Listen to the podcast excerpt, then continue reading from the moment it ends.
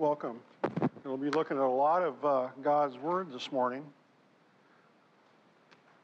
I was just thinking that uh, as we look at this passage of Scripture, that, you know, one of the things that I, I notice in my own life that uh, is that the longer that, uh, that I walk with the Lord Jesus Christ, the, the softer my heart is getting. You know, it's just, uh, that's just the way it is when we, when we know Him. And we see here in our text that when we pray, we always start with the Father.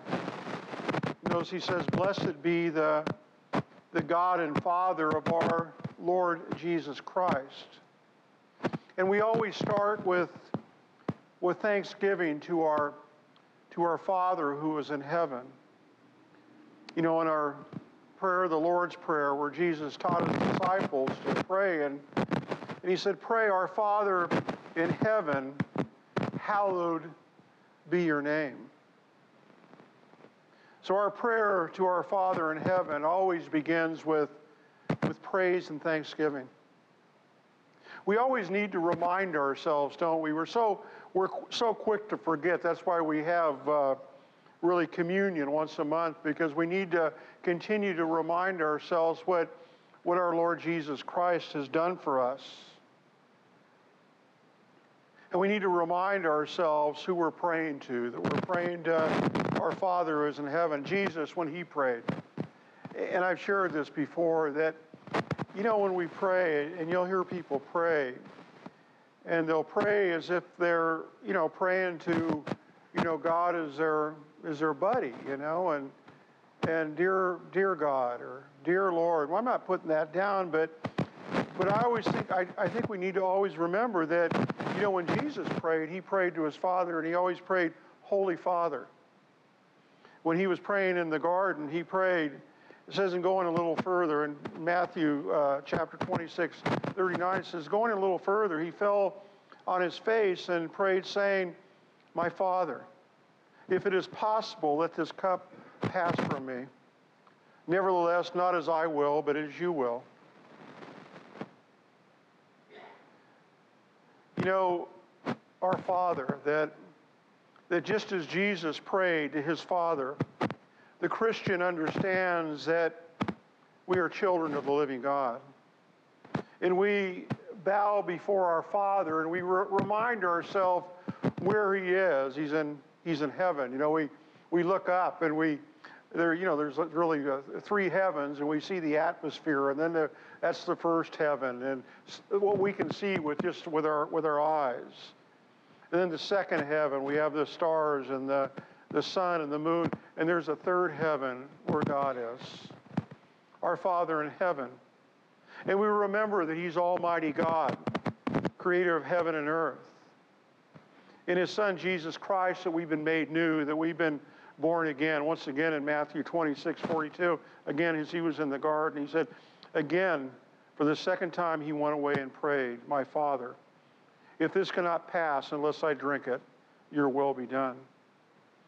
Our Father, the Father of our Lord Jesus Christ, our Father in heaven that, that loves us so much and I guess that's where I, as I was sharing when I first came up here, that that in my life, that's one of the things that that I'm realizing more and more is just how much God loves us. And and I'm not going to get up and, and be one of these preachers that just gets up and talks about love, love, love, but love is such a big part of our relationship with God.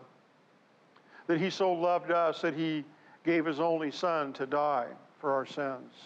Jesus Christ, the only begotten of the Father, full of grace and truth. And we understand that as Christians, as worshipers of God, that, that we're uh, worshipers of the triune God, Father, Son, and Holy Spirit. You know, one can't be a Christian, understand this, that one can't be a Christian if they don't acknowledge the triune God. We're, we're Trinitarians, ladies and gentlemen. We believe in the Father, Son, and the Holy Spirit as we look at this first chapter of Ephesians, we, we have it laid out right before us in the first 14 verses that is it verses 1 through 6 we see the Father. And then in verses 7 through 12 the Son, and then in verses 13 and 14 the Holy Spirit, God the Father, God the Son, God the Holy Spirit, God the Father of our Lord Jesus Christ.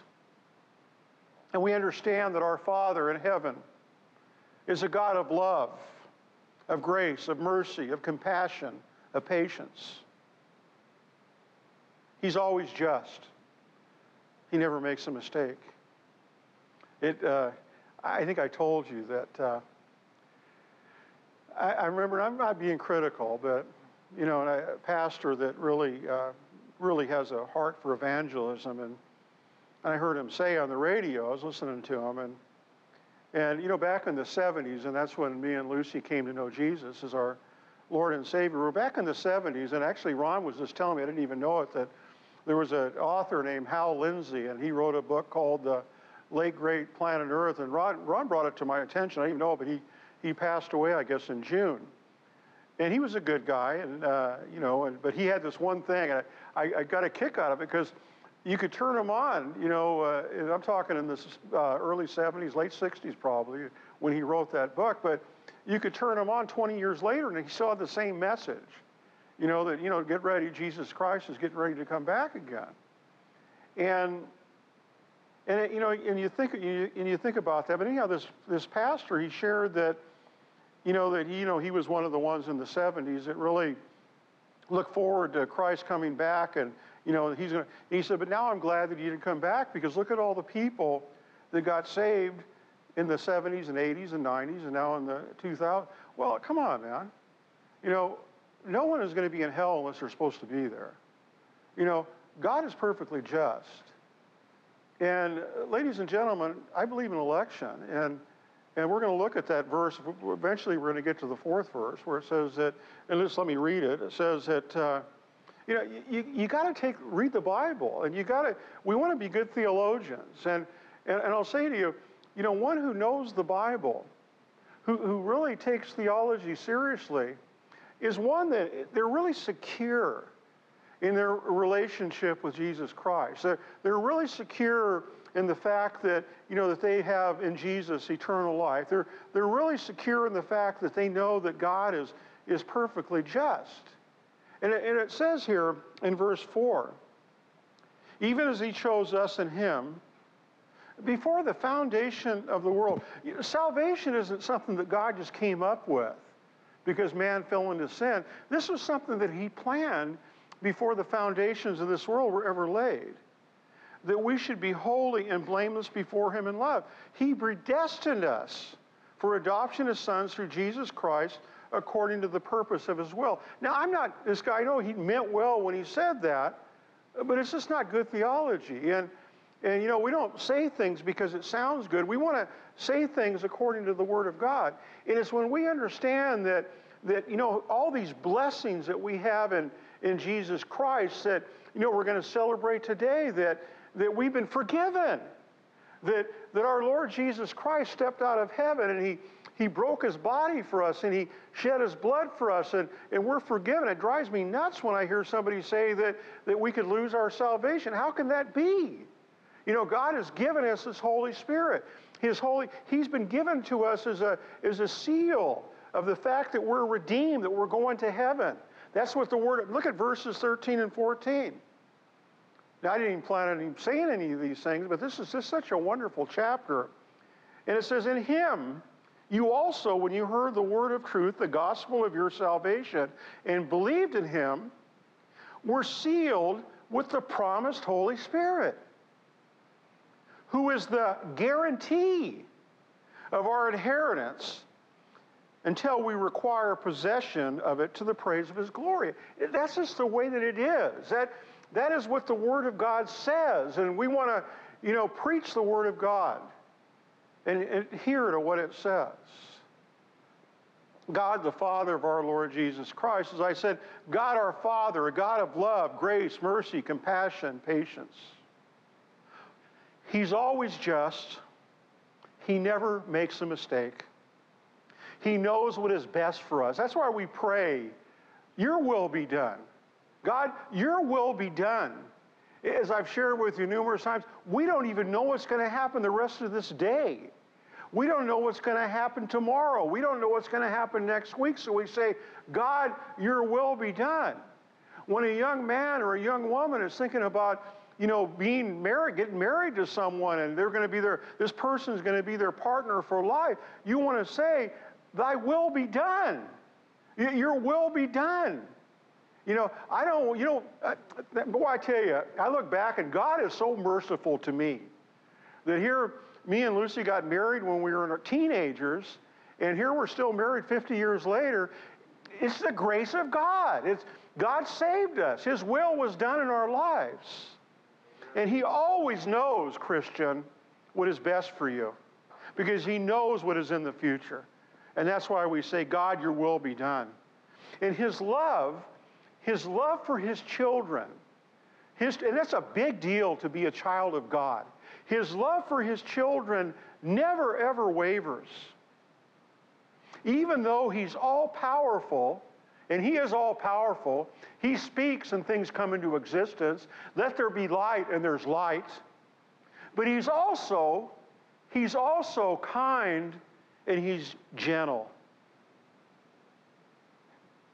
You know, those, I, I was thinking that, and I usually will preach a sermon on Father's Day, that, you know, when we think of our Father in heaven, but many who come to know Jesus, never really, you know, some of you guys were privileged to, to grow up in a Christian family. And your parents aren't perfect people. Joel, you're not perfect, are you? But you love Jesus, don't you? Same with, you know, you look around Paul and Leon, so many of the guys in here. But, but so many people grew up in a family where they didn't have a father, an earthly father that treated them very well.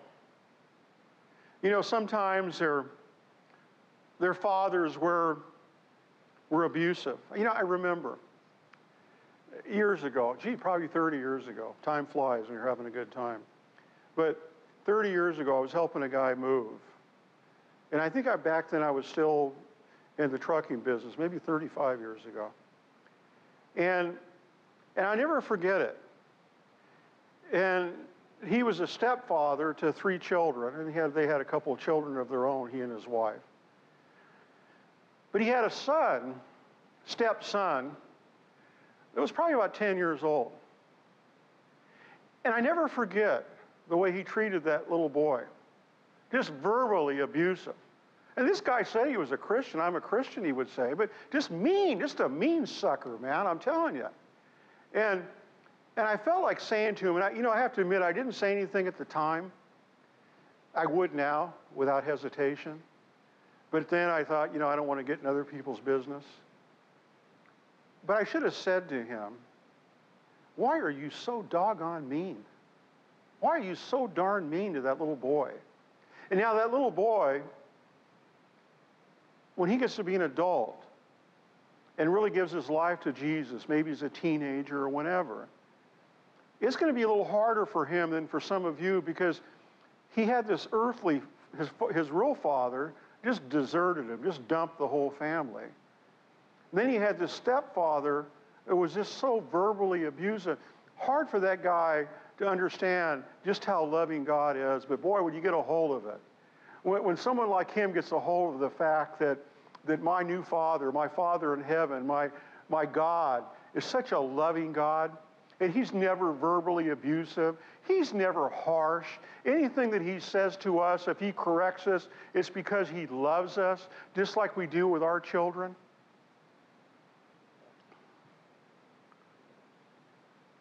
And it's hard when one comes to Christ after growing up with some kind of a, a brutal taskmaster and not a loving father. And, and, I really do think, and I know women are like this too, but but I, really do think of a lot of, because I guess because I'm a father and a grandpa, pretty soon a great grandpa, three gr- great grandchildren, that, that I, I think about dads.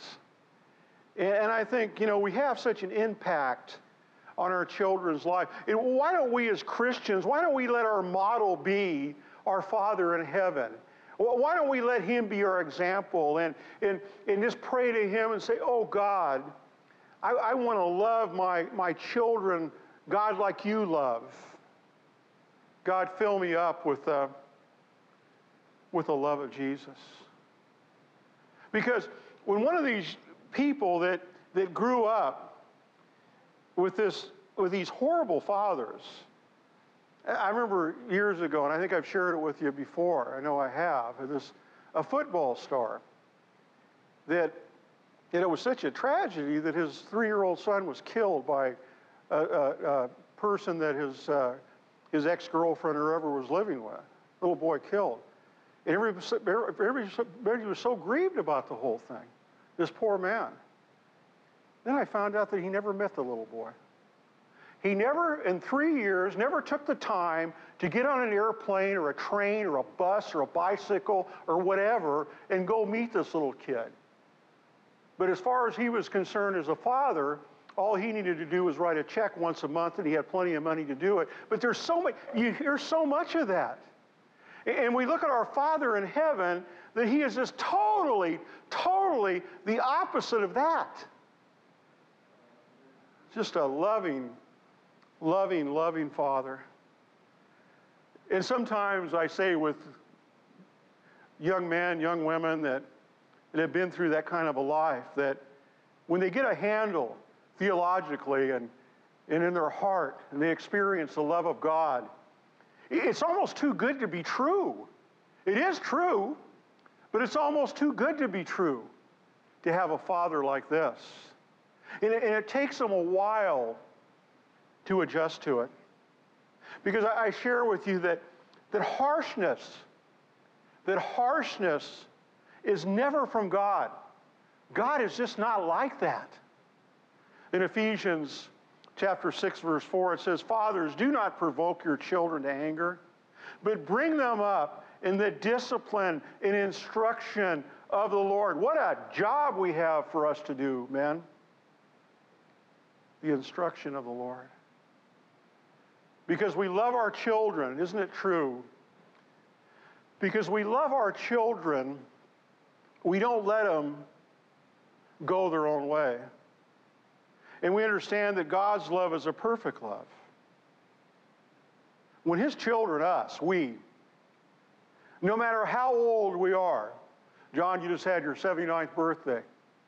Probably God still even disciplines you at 79 sometimes, doesn't He? Huh? But He disciplines. I, I know that because he, he does me at 68. You know, I know that because that's the way his love is. He, he disciplines us, his children, out of love. When we rebel against him, he has to discipline us. It's not love, I say, to let our children do whatever they want to do. And if you're a Christian, and if you're in some kind of willful sin, if you're in rebellion against God, He will. I guarantee, because He's a God of love. According to the Word of God, He will discipline us. And maybe it's not a big deal. Maybe we're not, maybe we're doing something that isn't a big deal to us. And even if people, other Christians look at us, and they say, it, it, it isn't a big deal. It, that's not even sin. There's nowhere in the Bible that it tells you you can't do that. But God says, No, in your life, I don't want you to do that anymore because I, I'm drawing you to holiness. You see, that's what this Christian life is all about. We are becoming more and more and more con- conformed to the image of Jesus Christ. I, I was telling my, me and Lucy are really animal lovers, and probably too much so, maybe. But she was telling me about some, some somebody that was being cruel to an animal. But I'm not like, I'm like that with people, man, with anybody. I, I can't hang with it. And, and I said to her, you know, Lucy is a Christian. And I look at the suffering in this world. And I look what's going on in this world. I really do look forward to the second coming of Jesus Christ. I really do look forward to it. And, and when I see something like that, when I see man's inhumanity to man and just the stuff that we see going all over the world as Leon prayed for the, you know, the Christians around this world, especially right now in the Middle East and China, just the suffering that they're going through. And, and you know that when Jesus Christ comes back, on the, the moment that he comes back, every bit of that's going to stop. Every single bit of it's going to stop. And he's going to come and he's going to reign in righteousness and holiness. And we're not going to see any of these horrible things anymore. And I look at them and I say, Oh, come, Lord Jesus. Come and set up your kingdom. You know, because of his great love for us, Christian, because of his great love for us, he will never let us go. He always will finish what he started. And we're told that he gives us every spiritual blessing in the heavenly places in Christ. These blessings always only come through Christ. And, and you think about blessings because, you know, people in this world that don't know Jesus get blessed. It's called common grace. And we look at, you know, in, in Matthew chapter 5, where Jesus says that his Father causes the sun to, to, to shine on the good and the, un, the good and the, the ones that aren't good. The, the, the rain to come. You know, you look at a farmer, you get a farmer that he could care less about God, but he's a successful farmer and he takes advantage of that sun and, and that rain and he, he brings in these big crops and he, he gives no glory to God. Well, that's called that's called common grace. That God just to live in this world, just to exist in this world, there's that grace that everybody gets. But when we look at this in here, we talk about these spiritual blessings, in the heavenly places. They only come through Jesus Christ. The blessings are only for those who know Christ, these spiritual blessings, these spiritual blessings in the heavenly realms.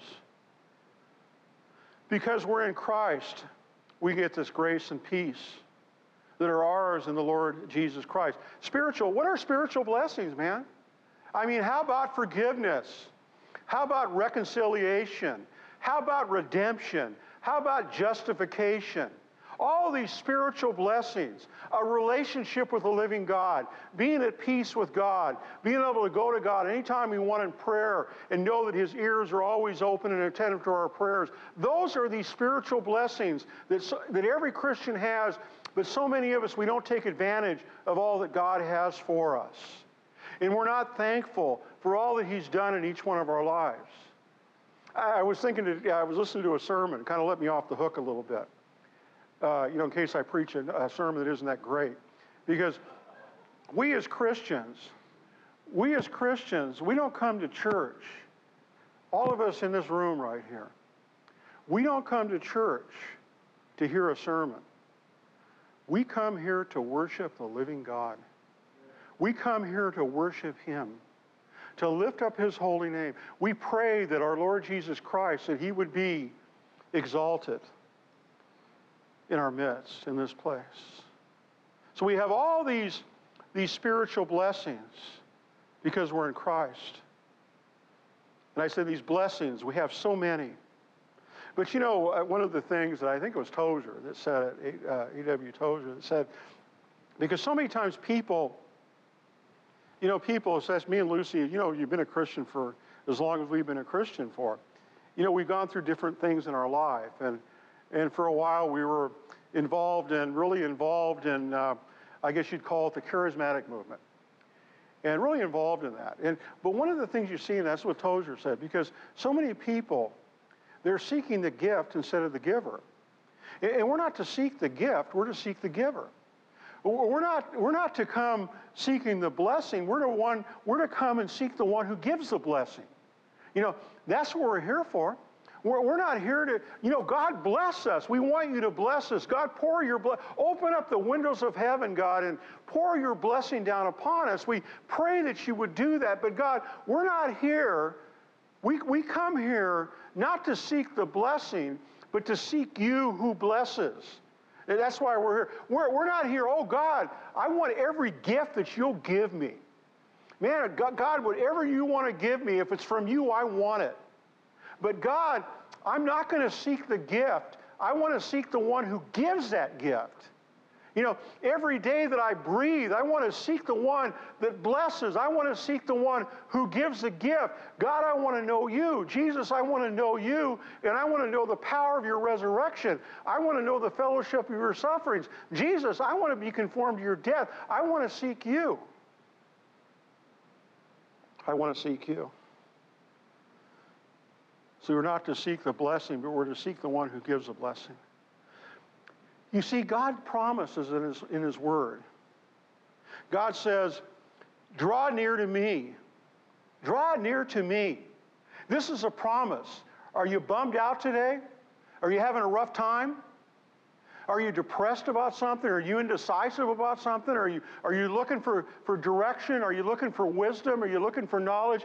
God says, God promises in His Word. That's why I said it's so, you, you, you have to know the Word of God. You have to be good theologians. You have to know what God's Word says because God says in His Word, if you draw near to me, I will, not I will maybe, but I will draw near to you. God, here I am. Here I am. And God says, if you draw near to me, I'll draw near to you.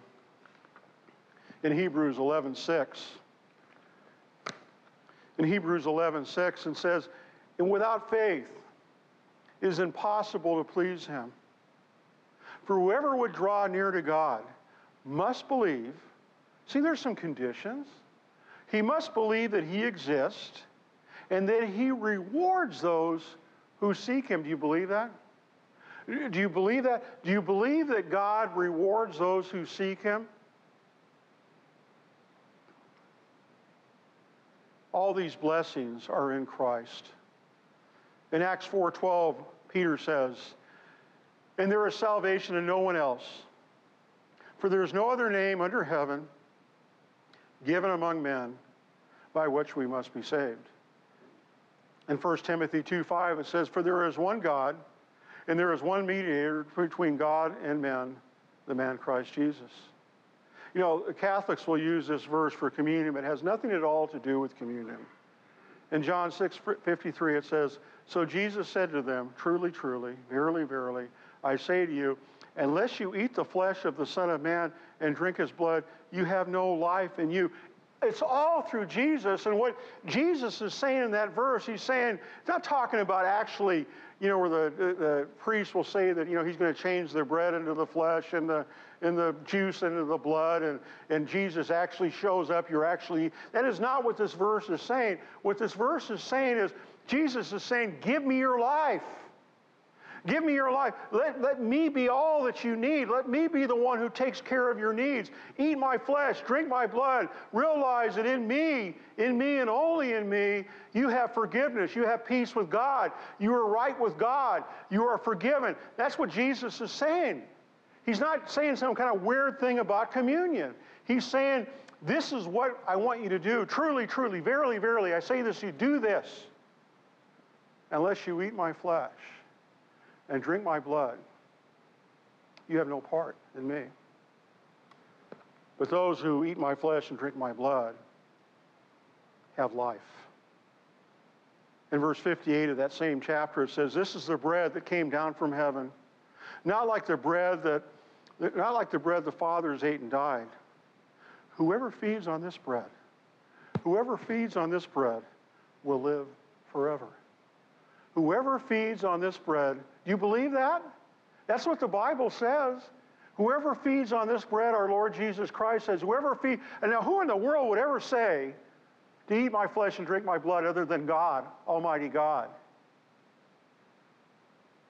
Whoever feeds on this bread will live forever. In Colossians chapter 1, verse 19, talking about Jesus Christ. So I say, it's all through him. All, all these blessings, all, you want to be blessed. It's all through Jesus.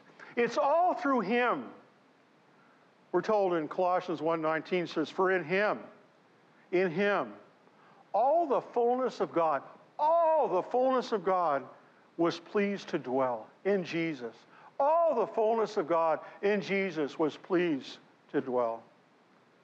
In chapter 2, verse 3, it says, In whom, oh man, what, what's up with this world, man? uh, you know, I, I really want to know more. Well, it says, in whom are hidden all the treasures of wisdom and knowledge, all of them.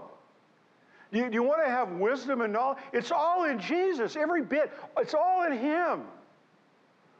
All these treasures of wisdom and knowledge, all in Christ.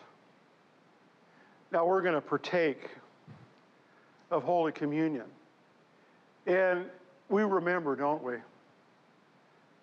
we remember what Jesus Christ has done for us. That, that man, you know, when we think about our lives and we understand that He broke His body, you know, and I, I tell you, I've told you before, every day I pray, oh God, help me with this. And I'm not going to say this. Martyn Lloyd-Jones says this. I wouldn't say this about you, but I'll say it about me. With this pygmy brain that I've got, it's not very big. But God, help me in some way to comprehend the incarnation of Jesus Christ, especially the cross and the resurrection. Help me to understand what I have in that. That Almighty God, Almighty God, Almighty God, Jesus Christ, came out of glory and did what He did for each one of us. He said, I broke my body for you. I shed my blood for you. I made you a new person. I've given you a second chance. You have peace with God now. You've been justified. That, that resurrection, that resurrection from the dead, it proved the fact that we're justified. And what, what that means is that the guilt of our sin taken away, the, the power of sin broken in our lives in Jesus Christ. We have, that's the blessings. That's these spiritual blessings in the heavenly realms in Jesus. And I say we celebrate today the spiritual blessing of absolute, total forgiveness. Total, complete forgiveness. Don't let the devil tell you you're not forgiven because if you know Jesus, you're forgiven. And it's not based upon our works, but it's all based upon His grace. All on His grace. Let me read that passage of Scripture from, and I read it every time we take communion, but from 1 Corinthians chapter 11, verses 23 through 26. For I received from the Lord what I also delivered to you that the Lord Jesus, on the night when he was betrayed, took bread. And when he had given thanks, he broke it and said, This is my body, which is for you. Do this in remembrance of me. In the same way, also, he took the cup after supper, saying, This cup is a new covenant in my blood. Do this as often as you drink it in remembrance of me. For as often as you eat the bread and drink the cup, you proclaim the Lord's death until he comes. Oh, isn't that something? So we're remembering right now, when we take communion, we're remembering that all these spiritual blessings. They're for us who trusted in the Lord Jesus Christ. This will be really quick. I just thought, I know we, we I've read this, so, you know, so what? We'll keep, I'll read it over and over again, but to be a Christian, because if you confess with your mouth in Romans 10 9, if you confess with your mouth that Jesus is Lord and believe in your heart that God raised him from the dead, you will be saved. You will be. No, no doubt about it. You will be saved. And I guess my challenge, Christian, is to myself and to you become good theologians. Really understand what you believe. Read the Word of God just soak your mind and your heart with the Word of God. Understand who you are in Jesus Christ. And then when the devil comes and he begins to, to shoot his arrows at you, you have the Word of God. You have the Word of God. Amen. Uh, real quick, and just Ephesians chapter 6. I don't want to stop, man. I'm just having such a wonderful time. But but it says in Ephesians chapter 6, verse 10 finally be strong in the Lord and in the strength of his might. Put on. Put on the whole armor of God that you may be able to stand against the schemes of the devil. For we do not wrestle against flesh and blood, but against the rulers, against the authorities, against the cosmic powers over this present darkness, and against the spiritual forces of evil in the heavenly places. Therefore, take up the whole armor of God, that you may be able to withstand in the evil day, and having done all to stand, stand firm. Stand therefore, having fa- stand therefore, having fastened on the belt of truth, and having put on the breastplate of righteousness, and as shoes for your feet, having put on the readiness given by the gospel of peace. In all circumstances, take up the shield of faith with which you can extinguish the flaming darts of the evil one. And take the helmet of salvation and the sword of the Spirit, which is the Word of God. The Word of God. The Word of God. The sword of the Spirit. Let's pray. Worship team, come, come on up. Oh, Jesus, we, we praise you. We praise your holy name. And we thank you, God. We thank you that you broke your body for us, that you shed your blood for us, that, that you, your blood, that no matter what we've done, no matter where we've come from, no matter what our background, that we're clean, that we're forgiven. And Jesus, it is all in you. There is salvation in no one else other than you. There is forgiveness in no one else other than you. There's justification in no one else other than you.